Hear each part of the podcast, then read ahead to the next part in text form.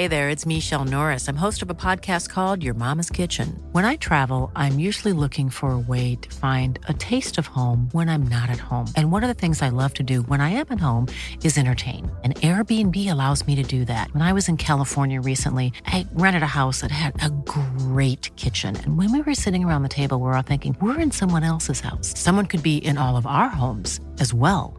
If you have a home, but you're not always at home, you have an Airbnb. Your home might be worth more than you think. Find out how much at airbnb.com/slash host. The Premier League All Access podcast is proud to be brought to you by Ladbrokes. Stay ahead of all the big games in the best league in the world, the Premier League. With the latest odds, form guides, expert opinions, and more, the fans are the players at Ladbrokes. Are you in? Let's go. Play at ladbrokes.com. 18 plus begambleaware.org. T's and C's apply.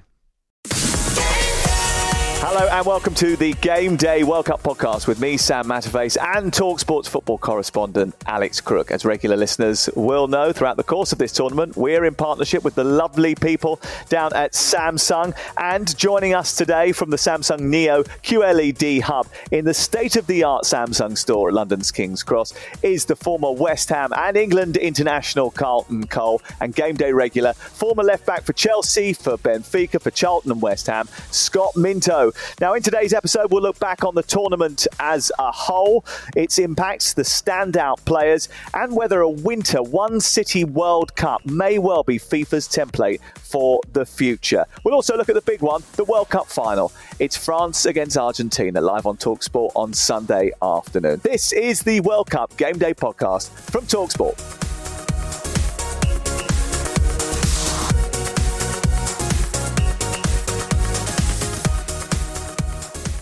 Well, let's start off by looking at what has been a thrilling tournament of action on the field. And uh, as a whole, it's been pretty entertaining from start until finish. So I'll go around the table and ask what you think was your defining moment of the tournament, the moment you were so glad you witnessed live and would revisit it whenever you can. Scott, do you want to start us off? Yeah, yeah. Thanks for that word live, by the way, Sam. You and Crookie over there enjoying all the football and the heat, might I say, as I took walk the dogs this morning at minus You're not six. cold, are you? Um, no, I love it. Before Christmas is what you want, isn't it? Minus six. Yeah, it was. Yeah. Can tell you live in the suburbs. anyway, look, I, I think I think Saudi Arabia beating Argentina set the tone for the sort of shocks and surprises.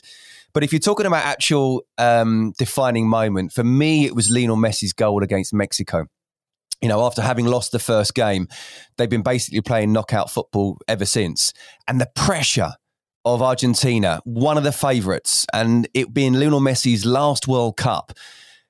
And yet they could have been out of the tournament after two matches. So the pressure going into that game, and the first half was pretty scrappy. I think both Mexico and Argentina were, were very, very nervous. But suddenly that guy, he just steps up. He finds a bit of space. It's not the cleanest of strikes of his career, but it's one of the most important because then you saw both him and the rest of the team just lift with their body language, and they won the game. And well, I can't say the rest is history because the final's still to come. But since then, him and the whole team have been very, very good. Uh, mine will be uh, Messi's assist for the third goal, uh, Julian Alvarez's second goal in the semi final against Croatia, mainly because he's come up against someone who has been the shining light of the, the defensive battalion in the World Cup, an emerging star in Josko Gvardiol, and he absolutely ruined him. He destroyed him, and I felt sorry for the lad afterwards because, you know, this is a guy at 35 who, who just toyed with him and left him with twisted blood, and that was a standout moment. I think maybe when I go around around the table and ask this question, Messi is going to be a central theme. Hmm. Crook, what have you got? Well, yeah, I mean, Scott stolen my thunder with that Mexico Argentina game. I was with the Argentinian fans that night. It was an absolutely wonderful occasion. But actually, I'm going to pick the Croatia goal uh, against Brazil. Commentated that game for Talksport. Uh, biggest game of my career, a World Cup quarter final involving uh, the multiple times winners of the World Cup. Didn't see it coming. You know, Brazil looked in control. Neymar's goal was a highlight as well. Wonderful team move and, and brilliant finish from uh, clearly one of the best players on the planet. Bruno Petkovic has not done much in this World Cup, but to get that deflected equaliser just knocked the stuffing out of Brazil. And you could see what was to come. You knew that Brazil were going to lose on penalties. Uh, that was a seismic shock in, in the knockout rounds. But there have been so many highlights. I've been to 18 games in this World Cup. I've seen Messi score. I've seen Mbappe score. I've seen Lewandowski score. I've seen Ronaldo try and claim a goal that clearly wasn't his. I've seen every England game. I have been absolutely blessed this World Cup. I would relive it all again, to be honest. And Scott, you might have noticed the amount of times you reference one, the biggest moment of his career. I've been to this, I've been to that. Not that it's all about him. Oh, uh, Ronaldo. Here. Lots of gloating going on, isn't it? I, have noticed as well, Sam, this morning when we were on the group WhatsApp, him name dropping as well, who he's oh, with now. He's yeah. changed that, lad. He's changed. He, he, said to me, he said to me earlier, I've had a good tournament. I went, all right, okay. His bosses will be the judge of that. Yeah, let's, let's, let's see what game he gets once, let, he, get, once let, he gets back to the Let's see what happens. Carlton, what have you got? I'm. Do you know what? I'm going to go for the Saudi Arabia Argentina game. The reason why is that I don't think we would have seen the Argentina that we're seeing now, and a few other teams as well, because there was a that was an upset, and everybody thought, "Wow, that this is going to be a, a crazy tournament." So for me, it's got to be that game because Argentina needed that that kick up the bum, and um, they got back on track, and you can see where they've got to now. So they lost the first game, and now they're in the finals. So it's been amazing. So that's my turnaround for them. Sam, can I just add one one more moment? Uh, it's not a defining moment, but but that that Dutch free kick with the last seconds of the game. Oh, that was. You know, I, am a great sort of. I'm so much into the psychology of uh, of, of sport and, and and life, I suppose, as well. Just the, what goes through the mind and the pressure. Could you imagine if that was England? Unbelievable. And we'd have played that kind of free kick and it didn't work, went straight into the wall. How much criticism? Not just Gareth Southgate, but those individual players will get as well. Basically, you're stepping up, you're 20 yards out, it's the last kick of the game, and if you don't score, your country's out of the World Cup for the next four years, and they go and do that. It's nothing short of sensational. Fairy, fairy tale stuff, Absolutely. I know Weghorst has done it before, but not on that level. Yeah, and uh, about Weghorst becoming the star of Dutch football for a few minutes after not really cutting it at Burnley was quite an amazing transition as well, wasn't it? Uh, you mentioned Petkovic earlier on. Did you know that he once went 620 days without scoring a goal, and he was starting regularly in the Italian leagues during that period? Well, I think that was his first Croatian goal in the best for the best part of two years. So he clearly times his moment, doesn't he? Um, yeah, I mean, there've, there've been a lot of stories about that about individual players. Maybe not the players that actually you expected to take centre stage. I know you're going to have a go at me because I mentioned him every podcast, but Julian Alvarez has oh, really come of age for Argentina. Did you know that apparently Julian Alvarez, when he came into the game against Mexico, changed the whole course of the tournament? I think he did. I mean, if you go back to listen to the last six World Cup podcasts that we've done, Crooks mentioned it every single time. So uh, I think we're all well aware of the impact of Julian Alvarez. At least I'm consistent. Yeah, which makes a change. And, Alvarez mentions Crookie every time he's uh, being asked by the press as yeah. Um, I was going to ask you about your favourite game, but I think you've sort of covered that during the course of uh, that first um, that first answer. But I must talk about that Saudi Arabia victory over Argentina because it was it was brilliant to do. But more for the fans, the way that the Argentina fans. It was the first time I'd been into a stadium mm. and I'd seen just the sheer scale of the number of the Argentine and Messi supporters that had made the journey from Buenos Aires and all over the country, um, and also the Saudi fans, the Green Falcons, that sea of green that was one end behind the goal. It was absolutely terrific. The atmosphere was brilliant for that match. Let's talk a little bit about the surprise of the tournament. I don't think there's any doubt about what the surprise of the tournament is. It's Morocco getting to the semi finals. Why didn't we see them coming? And what is their legacy, Crook? Well, actually, I spoke to uh, Osian Roberts, who's a coach at Crystal Palace, who was technical director at the Moroccan FA for a couple of years up until the summer of 2021. And the reason we didn't see them coming is because, as he told me, there was no kind of form coming into this World Cup. They changed coaches on, on numerous occasions. And I don't think even their supporters fancied them to get out the group. I think Scott said that on air, let alone uh, to reach the semi finals. So that's why we didn't see them coming. I think the legacy will be uh, maybe a change in the way that African teams are taken seriously or not in this competition. And the coach spoke about it in his pre semi final press conference. He said basically African teams in the past have been seen almost as a figure of fun. We're here to enjoy the party. Not anymore. We're here to take it seriously and we're here to go deep into tournaments. And I hope that happens because I would imagine I was too young to remember, but we were probably having uh, conversations similar to this Italia 90 when Cameroon did so well. It didn't really happen for Africa. They didn't really kick on as you expected. I, I think this might be different. Maybe Ghana as well in 2010 inspired that as well. Senegal in 2002.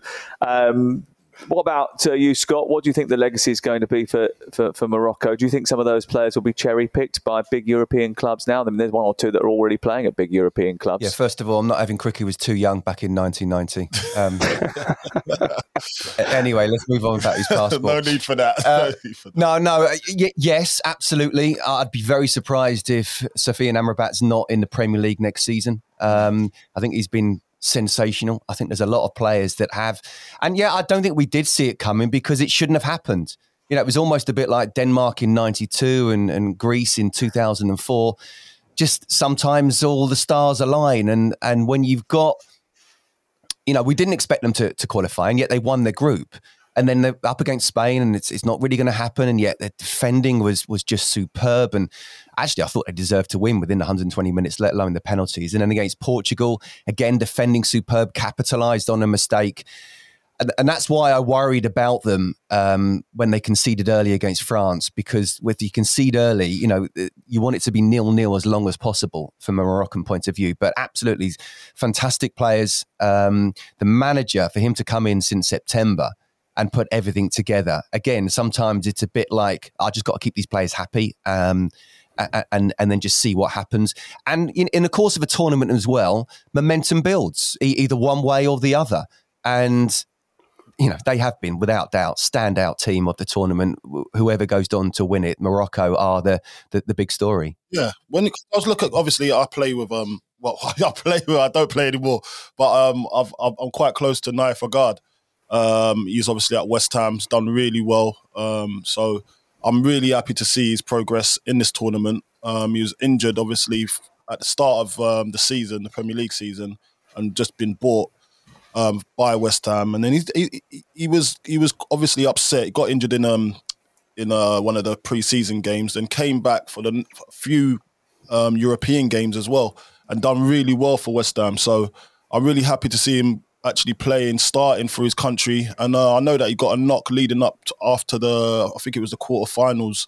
Couldn't play that game, and then um, just yesterday as well, semi-finals. He just got out of.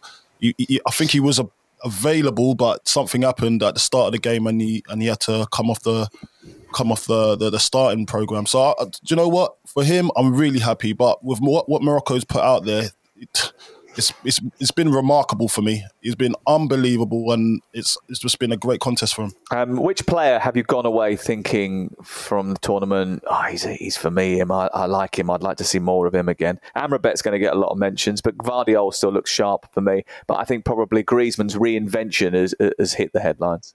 That's the one for me. Griezmann has been unbelievable. If you look at how he's adapted to different roles in that team, he can he can play up front. He can play centre midfield. He can play holding.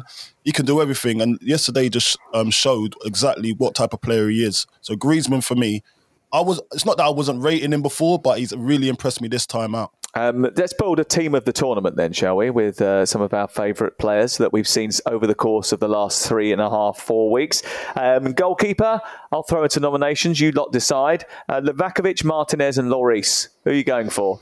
Martinez for me. Uh, probably Livakovic deserves an honourable mention, but Martinez hasn't been quite the same goalkeeper, I think, for Aston Villa uh, the last six months as maybe he was when he first got there. But I think he's been terrific this tournament, particularly in that penalty shootout win against the Netherlands, because it wasn't them missing penalties, it was him saving them. Yeah, cracking saves during that. Really sort of over to athletic, over to the corner, big, strong arms. Um, Scott, what have you got? What do you reckon?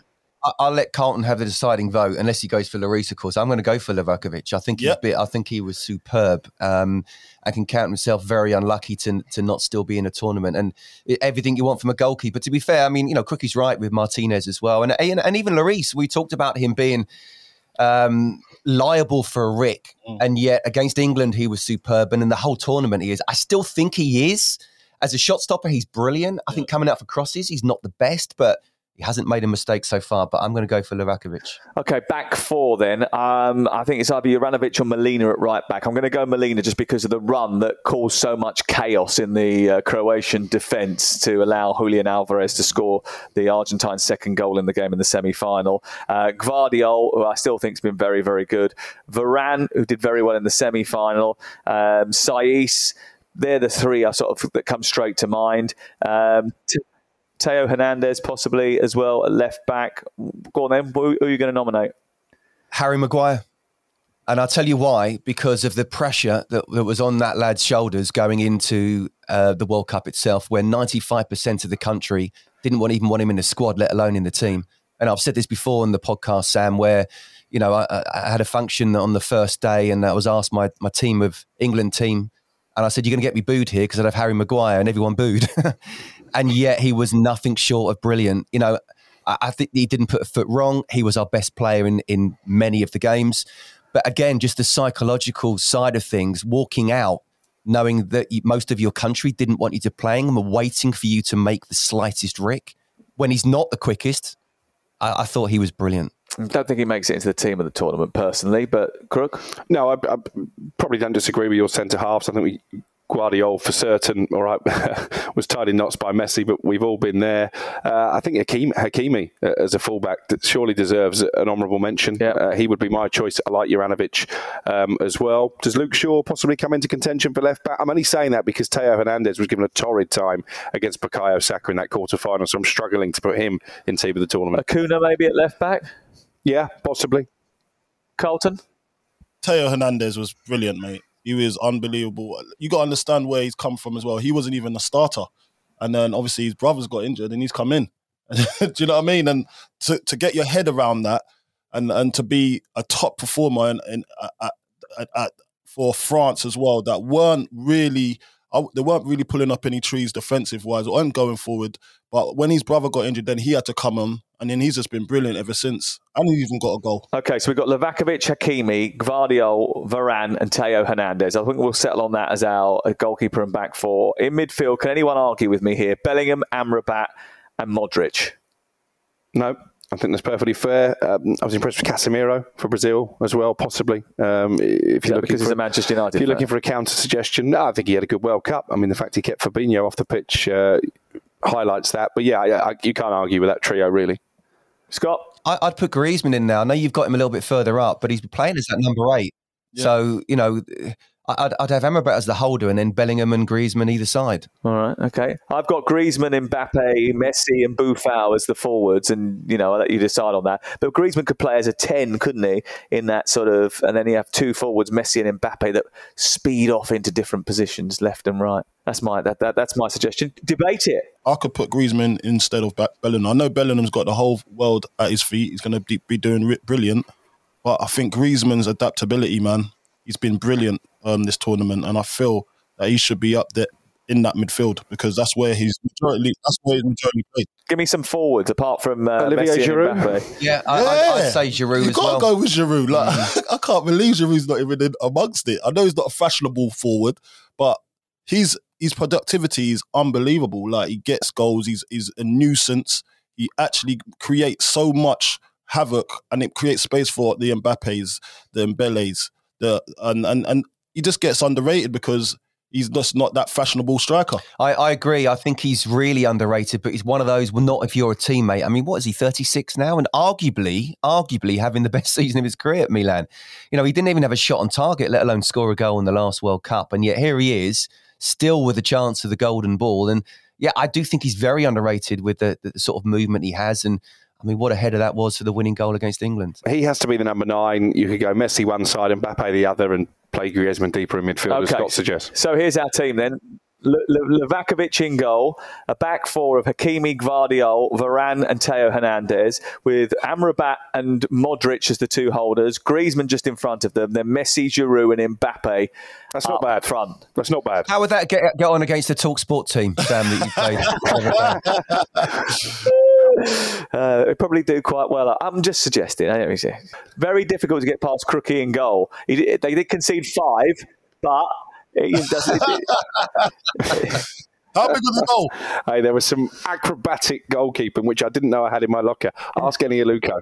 Ask Eni Aluko. Serious? Iluka, Ilu- Iluka couldn't squeeze one past you, could Okay, she? She tried very, very hard. She certainly did. Um, uh, manager of the tournament, difficult look, to look past Walid Regragui. Um, any other suggestions, Scott? I, I don't really think France have been particularly brilliant in this tournament. Uh, you know, they've been very functional. And when, when I've talked about Mbappe being 70% of, of France, well, the last couple of games, you haven't seen much of him. And, and it's been Griezmann who's stepped up. And, you know, I don't think they deserve to get through each of the last two rounds. But you've got to give it to Didier Deschamps for somehow overseeing a World Cup win in 2018. He's already won it as a player. And now he's in the World Cup final, um, you know, and, and with half the team out. Benzema, Pogba, um, you know, Kante, and a few others as well that, that would have been in the first team, not just the squad. So I think he's he's, got to be in there with a shout, and and obviously Scaloni as well. That he's still a very young manager, and he was the cheap option, wasn't he, when they they, they got rid of the last one, and yet he's won the Copa American in the final of the World Cup. So you got to give those two, but yeah, you, you can't look further than Regragui at all for me. Yeah, I, I think Scaloni obviously deserves a mention because of the fact that he had never done any coaching before. He was part of the backroom staff. He moved up as the caretaker manager, won the Copa America, and now he's guided Argentina to their first World Cup final since 1990. Well, the second Cup, Cup final since 1990. They played in 2014 as well. But the opportunity to win a World Cup final for the first time since 1986, it's got to be recognised that this guy has somehow managed to mould this group of players. They had so many problems trying to get the best out of Messi in a national team shirt. He's managed to do it. So, look, whether that's down to him or it's down to Messi himself, or whether it's a partnership between the two, will probably be up for debate for many a year to come. But I think he deserves recognition. I think you have to give uh, Zlatko Dalic a mention as well because Croatia, obviously uh, an ageing team, last dance not just for for Modric but probably for Perisic in that midfield as well. They didn't really have a a goal scorer to get to the semi-finals and continue what's been a really successful period. I think he deserves an awful lot of credit. I think tactically he's been very good at this tournament. Yeah, I also thought the Japan coach did very well tactically as well. Thought it was absolutely amazing tactically. Yes, he did. He made substitutions and changed things and changed the game. And can I just chuck in Gareth Southgate? Uh, uh, you know, one penalty away from what I think what many believe would go on and, and beat the, the current world champions and would therefore be the favourites. I think we would have beaten Morocco as well. He, he did everything he could do as a manager. A, a slight few little things, as both Quickie and I have said, we would have put Rashford on instead of, of Sterling, but but Mount won the penalty. Well, that's the in-game um, yeah, but that, that, he that's that's that's what- that that's one thing. That that's one thing. And That's I- the main thing. Yeah, but I, I, we, I've had this conversation where when you're on top and you've wrestled from a really poor refereeing decisions in the first half, and you're on top, you don't then make changes when you're on top and looking like you're going to go and score.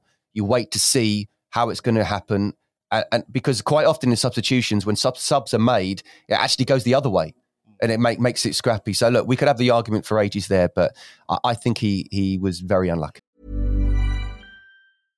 How would you like to look five years younger? In a clinical study, people that had volume added with Juvederm Voluma XC in the cheeks perceived themselves as looking five years younger at six months after treatment. Look younger, feel like you. Add volume for lift and contour in the cheeks with Juvederm Voluma XC. Reverse signs of aging by adding volume to smooth laugh lines with Juvederm Vollure XC. For important safety information and to find a licensed specialist, visit juvederm.com. That's J U V E D E R M.com. Not for people with severe allergic reactions, allergies to lidocaine, or the proteins used in Juvederm. Common side effects include injection site redness, swelling, pain, tenderness, firmness, lumps, bumps, bruising, discoloration, or itching. There's a risk of unintentional injection into a blood vessel, which can cause vision abnormalities, blindness, stroke, temporary scabs, or scarring. Talk to a licensed specialist to find out if it's right for you. Hey, I'm Ryan Reynolds. At Mint Mobile, we like to do the opposite of what Big Wireless does. They charge you a lot, we charge you a little. So naturally, when they announced they'd be raising their prices due to inflation, we decided to deflate our prices due to not hating you. That's right. We're cutting the price of Mint Unlimited from $30 a month to just $15 a month. Give it a try at mintmobile.com slash switch. $45 upfront for three months plus taxes and fees. Promo for new customers for limited time. Unlimited more than 40 gigabytes per month. Slows. Full terms at mintmobile.com. The Premier League All Access podcast is proud to be brought to you by Ladbrokes. There's a lot more to those 90 minutes than what goes down on the pitch. With the latest odds, form guides, and expert opinions, you'll know the score with Ladbrokes. Odds update on Talk Sport with Ladbrokes. Are you in?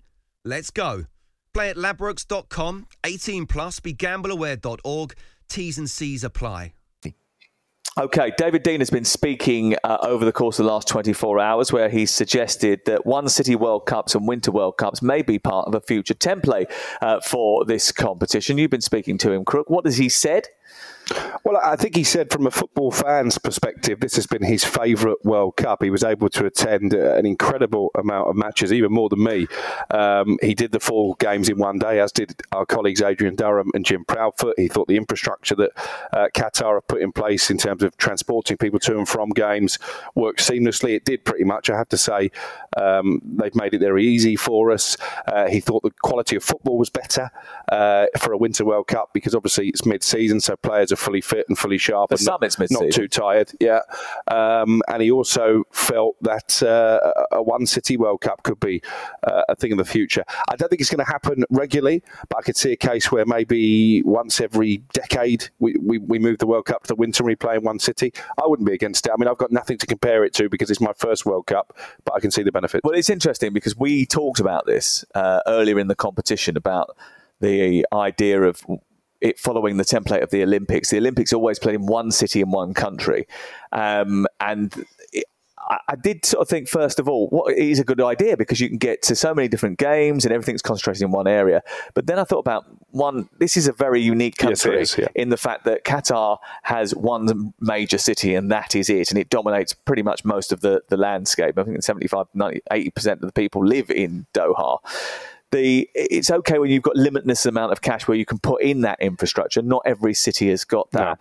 And also, one of the great things about a World Cup, Scott, I don't know, and Carlton, um, is that you know you, when you go, you, you you go and you end up having to tour. You have to backpack between different cities. You have to stay in hostels. You have to you know you have to slum it a little bit. You have to get on a train with all the Irish fans from one part of France to another part of France because that's how you continue the journey. And and those journeys and seeking out the next destination is part of the fan experience as well. It is unique. It has been brilliant that we've seen so many games. We've been lucky enough to see. I think I'll get to 17 or 18 by the time that the the end of the World Cup comes. But ultimately, World Cups are a little bit more spread out than that because they're culture experiences as well. There isn't as much culture here to get involved Yeah, in. how's the traffic been out there? Because a one city game over here is going to be crazy with the traffic.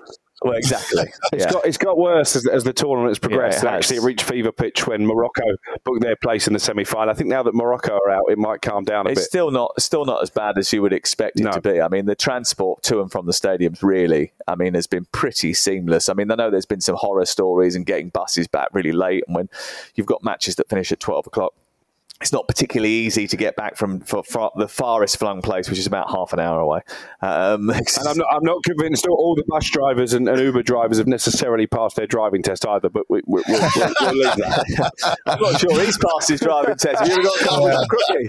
Crookie, can, I, can I ask a question though? Is David Dein is is he working on behalf of FIFA or speaking on behalf of FIFA, or was that just his own personal opinion? No, it was his own personal opinion, um, and he was quite keen to, to gather um, some of the journalists out here working for UK media around a table and and just just get his point of view across, really, because I do think, and this has been a theme for me of the tournament. I think the way that the tournament has been reported by some back home is not necessarily uh, a realistic fan experience. Most England fans I've spoken to, uh, for example, uh, have been able to get their hands on as much alcohol uh, as they want. So this myth about the fact that there's been no arrests for England or Wales fans is because there's no alcohol on sale inside the stadiums. Don't believe that England fans haven't been drinking because they certainly have. Yeah, so, so, some of the England j- journalists have been drinking quite a lot as well. haven't? I, I, yeah, Well, I say I- no- Is don't this say no Dein, names, who's please. still very close with um, Arsene Arsene, Wenger. Wenger. the uh, FIFA chief of global football development? That's the, the same David thing. that, that for me is there's there's a link there because I, I'll be honest with you, I've loved the World Cup, and even even just before it or the start of it, people saying doesn't feel like a World Cup, you know, blah blah blah. I mean, you had the, the you had Premier League one weekend, the World Cup the next weekend. Um, and with it being in the winter, it's it's not quite the same. And you ask, for example, I'll give you just chuck out a couple of examples: Ben Chilwell and, and Reece James, if they like a, a mid-season, um, you know, World Cup. Injuries do happen during a season. And it actually surprised me how many injuries do happen during a season when when people sort of weren't able to therefore be called up who perhaps would have been. And you normally get like a a three week warm up from the end of the season where the season's finished, you digest that, and then you build up towards the World Cup, which makes it really exciting by the time there's round one. Now, if this wasn't as exciting as it was almost straight from, from round one and shocks, it would have taken a week or two for everybody still to have got you know, it might be different for people over there in, in Qatar if you if you're really involved in it. But back here in Blighty, you know, it, it took those type of games for us to re- well, a lot of Get people interested. to really get into it. And I, I just feel personally, look, Qatar had no choice. It is Doha, really, or nothing. Yeah. You know, imagine in England, it's, it's the size of Yorkshire. If you have it in England, you kind of got to have it in London, really, because of the amount of stadiums in London. That's Mm. not unfair with the people of Birmingham, Liverpool, you know, Bristol, Newcastle, Manchester. I, I, for me, I, I'm listen. I, I was hundred percent into it because it was a World Cup, but I wouldn't like it on a regular basis. I'll be Ba- honest. Basically, when as well, when you look at it, when I, if it's like if it is um a one city World Cup, I, I just don't see how it works in London if that was ever going to happen, or if it's going to if it goes to Well, America. It might not work in London, but it might work in Tokyo. It might work in LA. Yeah. It might we'll work never in. get it. Then. We'll never get it again. You know what I mean? We So- don't, because I don't, I don't think think we're going to get it again anyway. It's, it's not going to be. Not last time.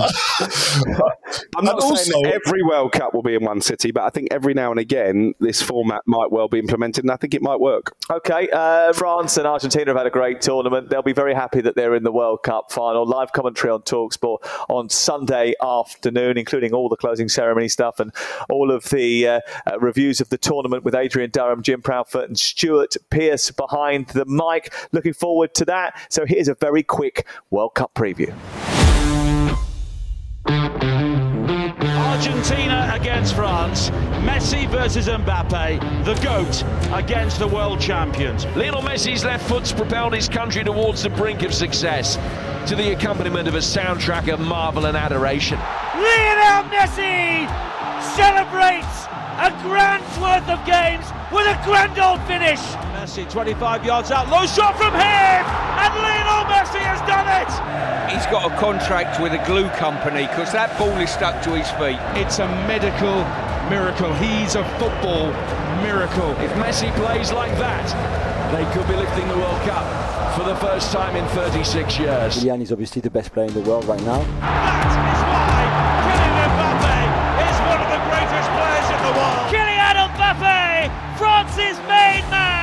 Just when they needed him. And Mbappe has been on the periphery of the game for so long, but he's had a major role in both of the goals, and that's often what world-class players do. Big players, big expectations, big moments.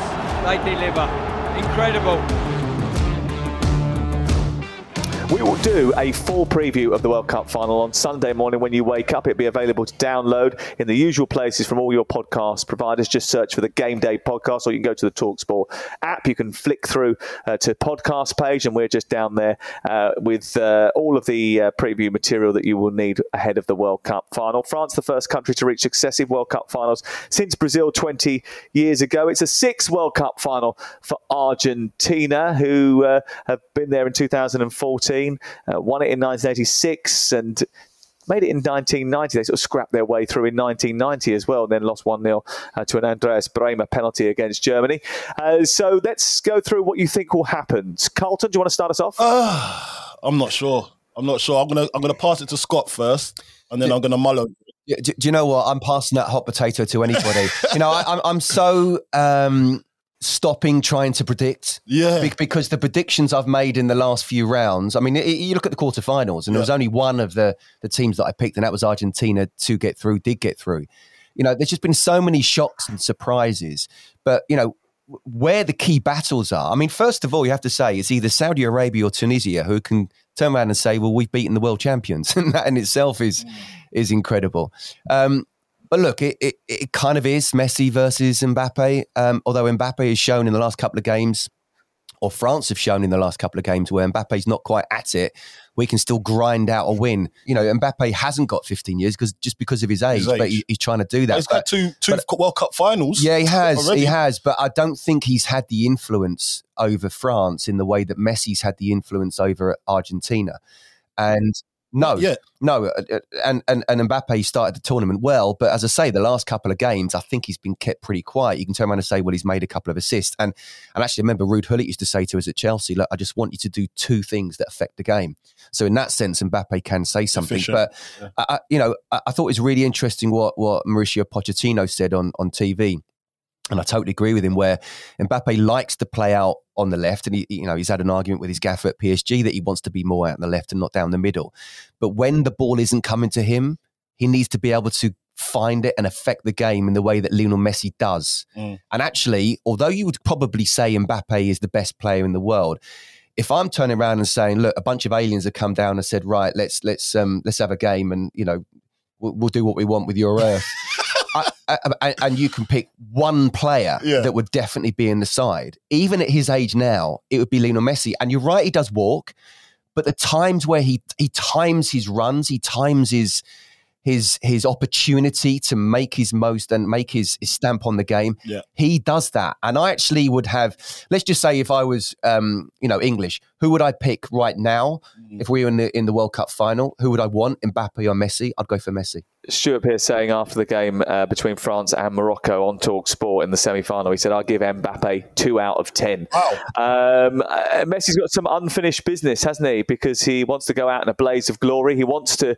sign off with the only major trophy that he hasn't managed to lift so far. You seem to think it's written in the stars.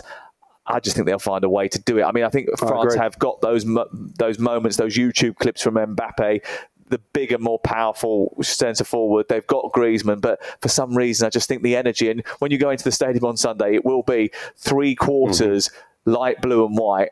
And then a small pocket of French. It will be almost like a home game for Argentina. And I think all the neutrals watching and listening at home will be rooting for Argentina as well because Messi, uh, unlike Ronaldo, his great rival, isn't a divisive character. I think most people are in love with Lionel Messi. Certainly, I've fallen in love with him watching him in the flesh three What- or four times Dutch? in this tournament. Maybe the Dutch are not quite so in love. Edgar Davids, maybe he's not his best mate. But unlike Carlton and Scott, who are sitting firmly on the fence and haven't given us a prediction, I'm quite confident Argentina win this game. I think it is written in the stars for Lionel Messi. Really? Okay, I'm going to go France. I'm going France. There you go. I've, I've coaxed it out Yeah, of it. well done. Yeah, I think we're, we're, we're, we're both going Argentina. So, Scott, you're the only one not to commit yet. Right, I'll, I'll, I'll listen. M- my heart and, and I, I fell in love with Messi before you did, Crookie. You did. Um, but I would love Argentina to do it because of Messi. But but my head says France. They, They just just find a way. win. They know how to win. They'll find a way. Okay, right. Well, we'll, we'll find out on Sunday afternoon live on Talk Sport. Remember, there'll be a full preview, tactical preview with Crook and I uh, on Sunday morning when you wake up, looking ahead to the World Cup final live on Talk Sport. Thanks for joining us. Uh, myself and Crook will be back tomorrow alongside Darren Lewis. He'll be with us for another Game Day World Cup podcast brought to you by the Samsung Neo QLED TV. Remember to get yourself down to King's Cross if you, if you can and check out the wonderful Samsung store where you can actually visit where Scott and Carlton are right now. Uh, the Samsung Neo QLED hub. Unfortunately, the boys won't be there. They do have homes to go to, but the Samsung Neo QLED TV will be there where you can enjoy yourself in depth of a limitless picture, breathtaking audio, and experience brilliant viewing at its best. Thanks for listening.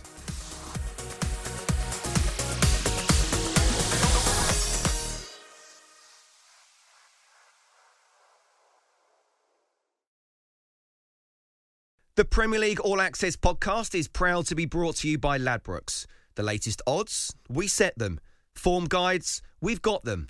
Expert opinions, we share them. The best fans in the world deserve the best.